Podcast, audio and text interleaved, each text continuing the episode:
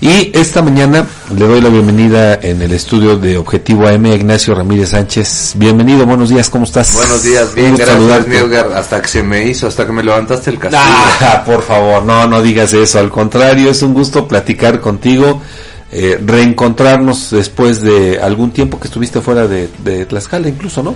Sí, pues por cuestiones laborales. Tengo cuatro años en el CEN del PRI, Ajá. trabajando ahí de asesor jurídico de presidencia. Y luego tuve la oportunidad de, de colaborar en la campaña de Alejandra del Moral en el Estado de México. Ahí en el, en, ayudando y asesorando a la representante del PRI ante el Instituto Electoral del Estado de México. Y bueno, esta mañana eh, Ignacio Ramírez ha aceptado platicar con nosotros para abordar un tema preocupante, sobre todo para, bueno, creo que es para toda la sociedad en general, pero muy particularmente para las mujeres, porque estamos viviendo frente a una situación en donde a pesar de legislaciones, de normas, de mecanismos, de acciones que se supondrían tendrían que beneficiar a las mujeres, seguimos viendo violaciones en todos los sentidos. Sí, muy lamentable lo que está pasando. Y de, ahorita que, que, que, empezaste a hablar, me acordé de algo que, que cuando fui diputado aprobamos. Aprobamos el primer presupuesto con perspectiva de género. Okay. ¿Qué quiere decir esto? Por ejemplo, este, la Secretaría de Agricultura. Si otorga un tractor a un hombre, está obligado a otorgarle un tractor a una mujer. ¿Se sigue? No sé si se siga, pero yo lo aprobé. O sea, mi, mi, mi chamba como diputado pasó, ¿no? Que, que, que fue eh, tener un presupuesto con perspectiva de género. ¿En, to en todas las áreas? En todas las áreas, en todas. No, no, no, sé si el Ejecutivo lo lleve a cabo, pero en todas las áreas así debería de ser. O sea, si hay algo para un hombre, tiene que haber lo mismo para una mujer. Fíjate qué interesante, porque de repente se llega a tener eh, desconocimiento respecto de este, tipo, de este tipo de temas. Y creo que es fundamental que hoy podamos poner sobre la mesa de discusión algo que al final de cuentas tiene que redundar en el beneficio de todos los sectores de la población, particularmente un sector que ha sido ninguneado, si así lo podemos llamar, durante muchísimos eh, años, como han sido las mujeres. Sí, malamente, ¿no? Malamente porque pues, si nosotros nos ponemos a valorar y realmente a ver lo que eh, lo que una mujer es la, la, importancia de una mujer en la economía en el sector o sea, en el sector económico en el sector social en todos los sectores pues vaya o sea no no yo creo que la, la, la base de la sociedad es la familia y yo creo que la base de la familia es una mujer. Y, y, y yo también estoy no, no seguro, sino que hay estudios que lo demuestran, que la mujer el 90% de lo que gana lo dedica a su hogar, al hogar, a los hijos. Uh -huh. y, y, pues yo lo viví con mi mamá, lo viví con mi mamá, que pues, mi mamá, pues, tú la conoces, este, no hace otra cosa que trabajar. Sus baños son su vida, pero, pero trabajó por un, por un objetivo, por sacar a sus hijos adelante. Uh -huh. Y ahora lo veo con mi esposa, que muchas veces, este, en pandemia yo lo viví porque tú ves lo que hace una mujer, cómo hace rendir el gasto, este, todo está carísimo, la canasta básica uh -huh. aumentó, sin embargo, pues mi salario no ha aumentado y, y ella hace rendir ese dinero, eh, no sé cómo, yo, yo, un día me, me dijo este, a final de mes, oye, pues ya, ya se acabó, ¿cómo? Pues, ¿En qué? Me dijo, acompáñame al súper acompáñame. Dije, no, no, pues haces maravillas. Sin duda. Entonces, una, una mujer en todos los, en todos los sectores, y hay que valorar a una mujer como lo que es, como una ama de casa, como una profesionista, como una profesional. Ya tenemos este, mujeres en todos los, en todos los ámbitos. Legisladoras, gobernadoras, ministras, magistradas, notarias, de todo hay, empresarias y, yo creo que la mujer juega un rol muy importante en, en cualquier sociedad. Y por eso es que, que, que, debe de ser una prioridad la mujer para cualquier gobierno. Pero fíjate, ahorita que estás mencionando esta parte, me llama muchísimo la atención algo que también hemos dejado un poquito de lado, las, a las madres solteras, muchas mujeres que hacen las veces de padre, que tienen que salir a trabajar para mantener su hogar, su familia, y que, por ejemplo, en el caso de Huamantla, hay mujeres que estaban sindicalizadas y que con la mano en la cintura, pues adiós, ¿cómo resolver este tipo de situaciones? No, a ver, insisto, a las mujeres hay que, hay que, hay que ayudarles a, a tener un entorno en donde se sientan seguras. ¿no? A tener un entorno laboral, social, en donde se sientan seguras. Esa es tarea del gobierno. Pero tú también como gobierno no puedes afectarles en su economía. Si no los vas a ayudar, pues no les afectes. Por supuesto. Y luego ahí es donde también tienen algo o mucho que ver las abuelitas. Porque ¿con quién se quedan esos niños cuando la mujer soltera sale a trabajar? Con la abuelita, con la tía. No, entonces ahí también tiene mucho que ver. Y yo, y yo, ¿sabes qué? Que, que lo digo, eh, si alguna vez, algún día llego a ser, a ser este gobernador, me, me gustaría mucho meter un programa social que se tratara de que haya un apoyo como un salario a las personas que por tener que cuidar a un menor, a, un, a, un, a alguien con una discapacidad o algún adulto mayor no puedan salir a trabajar a esas personas se les puede apoyar. A las abuelitas, a, las, tías. abuelitas, claro. Claro que se Porque al final de cuentas, con la desaparición, por ejemplo, de las estancias infantiles, pues ese, es. esa responsabilidad, esa, esa labor recayó en muchos. Recayó ¿no? Ahora, cuando tienen abuelitas, qué padre, cuando tienen tías, pero cuando lo encargas con cualquier vecino, entonces se van perdiendo ciertos valores, se va perdiendo principios y es donde, bueno, pues ahí no es culpa de la mamá, la mamá tiene que salir a buscar el pan y, y, deja al hijo pues donde, donde, donde pueda, donde se lo acepten, donde, donde alguien se pueda hacer cargo de él, pero no es lo mismo que lo cuide la abuela, la tía, a que se lo dejes a la vecina. Y muchas veces pasa. Y entonces es ahí donde se empieza a romper el tejido social donde ya no hay una armonización padre-hijo, madre-hijo, y entonces, bueno, pues me, me, me, decía mi hijo el, fin de semana, oye papá, ¿por qué nunca estás? Le digo, porque eh, el rol de una familia tradicional, y, que, y que yo doy gracias a que, a que se me pueda dar este, este, a mi familia se pueda dar eso, y, y mi esposa me, muchas veces me, me recrimina o me, me dice, oye, yo siempre había trabajado, yo siempre había sido productiva, yo siempre, ahora me siento impotente. Y le digo, bueno, pues es que Dios nos da la gran oportunidad de que solo yo salga a trabajar y tú te dediques a los niños a, inculcarles valores, principios, a educarlos y a vivir esa parte de la niñez. Pero, pero, pero de repente hoy, eh, Nacho, si me lo permites, creo que las condiciones para que eh, solamente una persona de una pareja trabaje ya no son tan, tan fáciles. Hoy tienen que salir los dos y a veces hasta más miembros de la familia para poder subsistir. Sí, no, no, yo estoy de acuerdo. Por eso digo que estoy, soy, soy bendecido y le digo a ella, aprovecha estos momentos.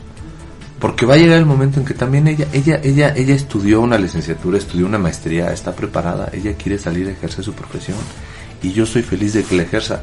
Nada más que si ahorita no tiene esa oportunidad que los niños todavía, todavía están chiquitos, ah, pues hay que aprovecharla. Entonces, sí, sí hay que procurar darle una seguridad a la mujer, tanto laboral como social, como en todos los ámbitos de, de, pues de una vida cotidiana. ¿Qué nos corresponde como sociedad para esto que tú dices, brindarle seguridad en todos los ámbitos a las mujeres? No, pues como, como sociedad que nos corresponde ser, ser muy empáticos siempre yo digo que hay que ponerse en los zapatos de las personas. Si tú te empiezas a poner los zapatos de las personas y vives una realidad como la que ellos viven, en ese momento vas a actuar diferente.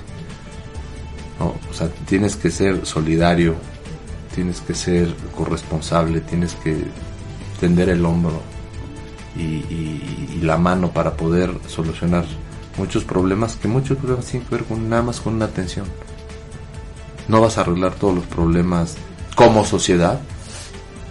Y si, y si todos tuviéramos, por ejemplo, yo vi una, una campaña en redes que decía, si te sientes un día en peligro, este, me puedes decir tío, me puedes decir amigo y yo siempre te voy.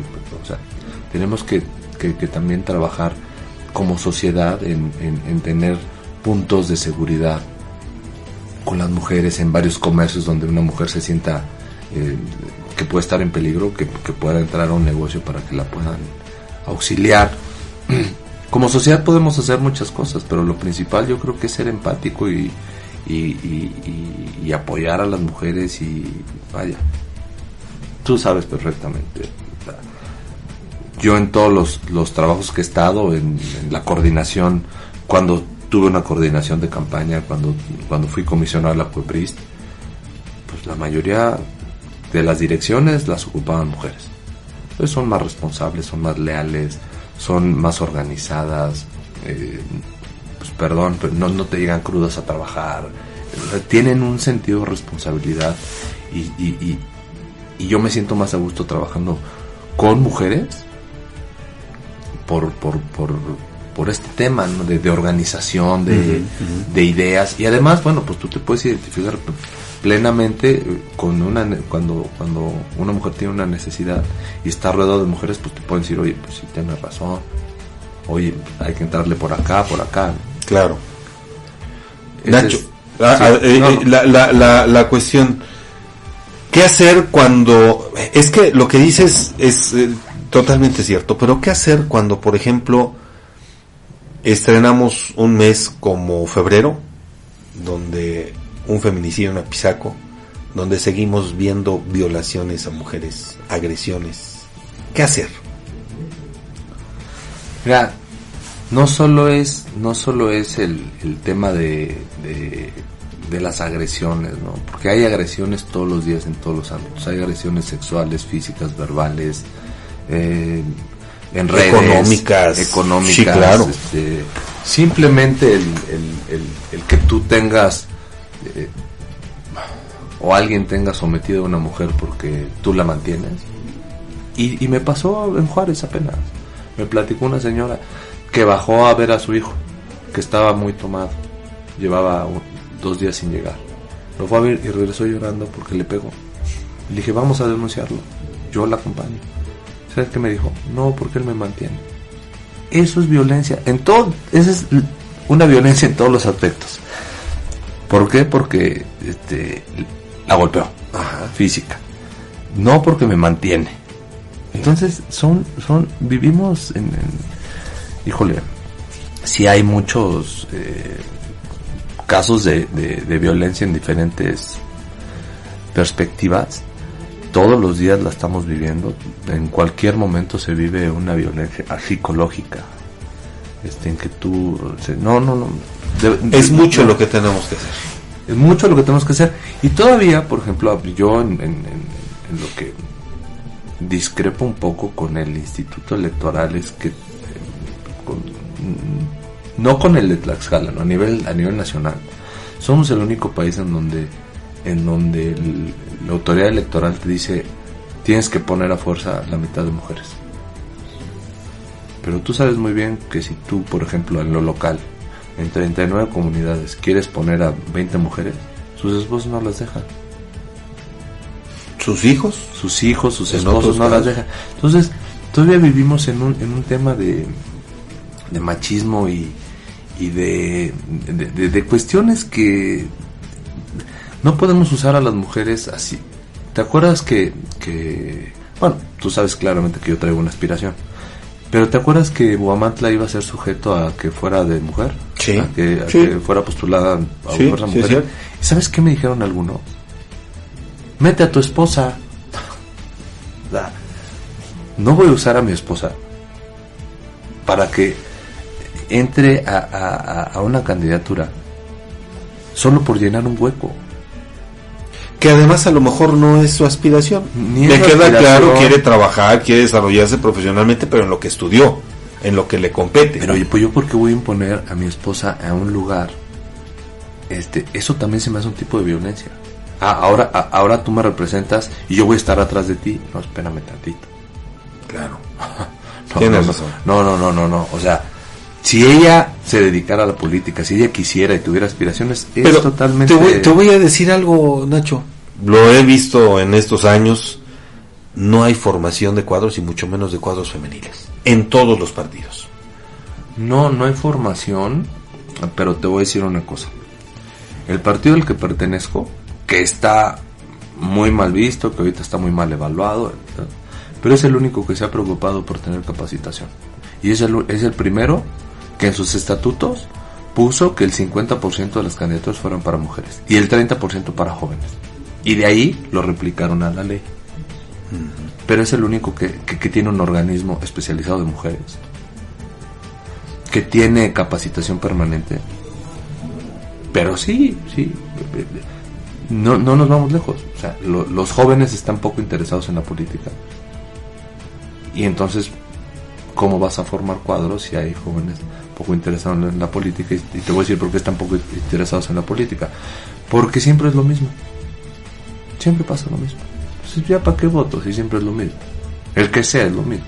Van a venir a hacer lo mismo. Entonces, ¿para qué voto? hay una desilusión de la política. Y entonces, pues obviamente, ¿cómo vas a formar cuadros con mujeres? Que te repito, se- o sea, a mí me encantaría ver una mujer presidente en Guamantla. ¿Por qué? Porque son más responsables, son más leales. Todas las cualidades que, que- te dije, más comprometidas. Y entonces a mí me encantaría ver una mujer presidenta, ¿por qué no? Y eh, pues a mí me decían, oye, ¿y ahora qué vas a hacer? No, yo encantado. Si ya apoyé en la pasada a uno que fue mi adversario toda la vida, que no apoyo yo ahora a una mujer, por favor. Me daría mucho gusto. Nacho, qué interesante la charla, la plática. Desafortunadamente, el tiempo se nos, se nos vino encima. Ojalá que tengamos más oportunidades para charlar sobre otros temas. Yo con mucho gusto, con acá este, contigo, que somos amigos, que, que me, me- me gusta mucho platicar. Extraño aquí a un amigo que también estaría, Héctor Sánchez, le, le mandamos un abrazo. Un y un saludo. saludo, que nos echamos unas muy buenas platicadas en 2016, luego como diputado también tuvimos la oportunidad de platicar muchas veces. Y yo creo que vamos a seguir platicando con temas de interés, con temas de polémica y, y- y cuando se acerquen los tiempos, pues ojalá me puedas invitar a que podamos eh, platicar de temas muy álgidos que están pasando en Guamantla, de temas muy, muy, muy fuertes que están pasando y que si no les ponemos atención, Guamantla en 10 años Se va a nos escapa de las manos.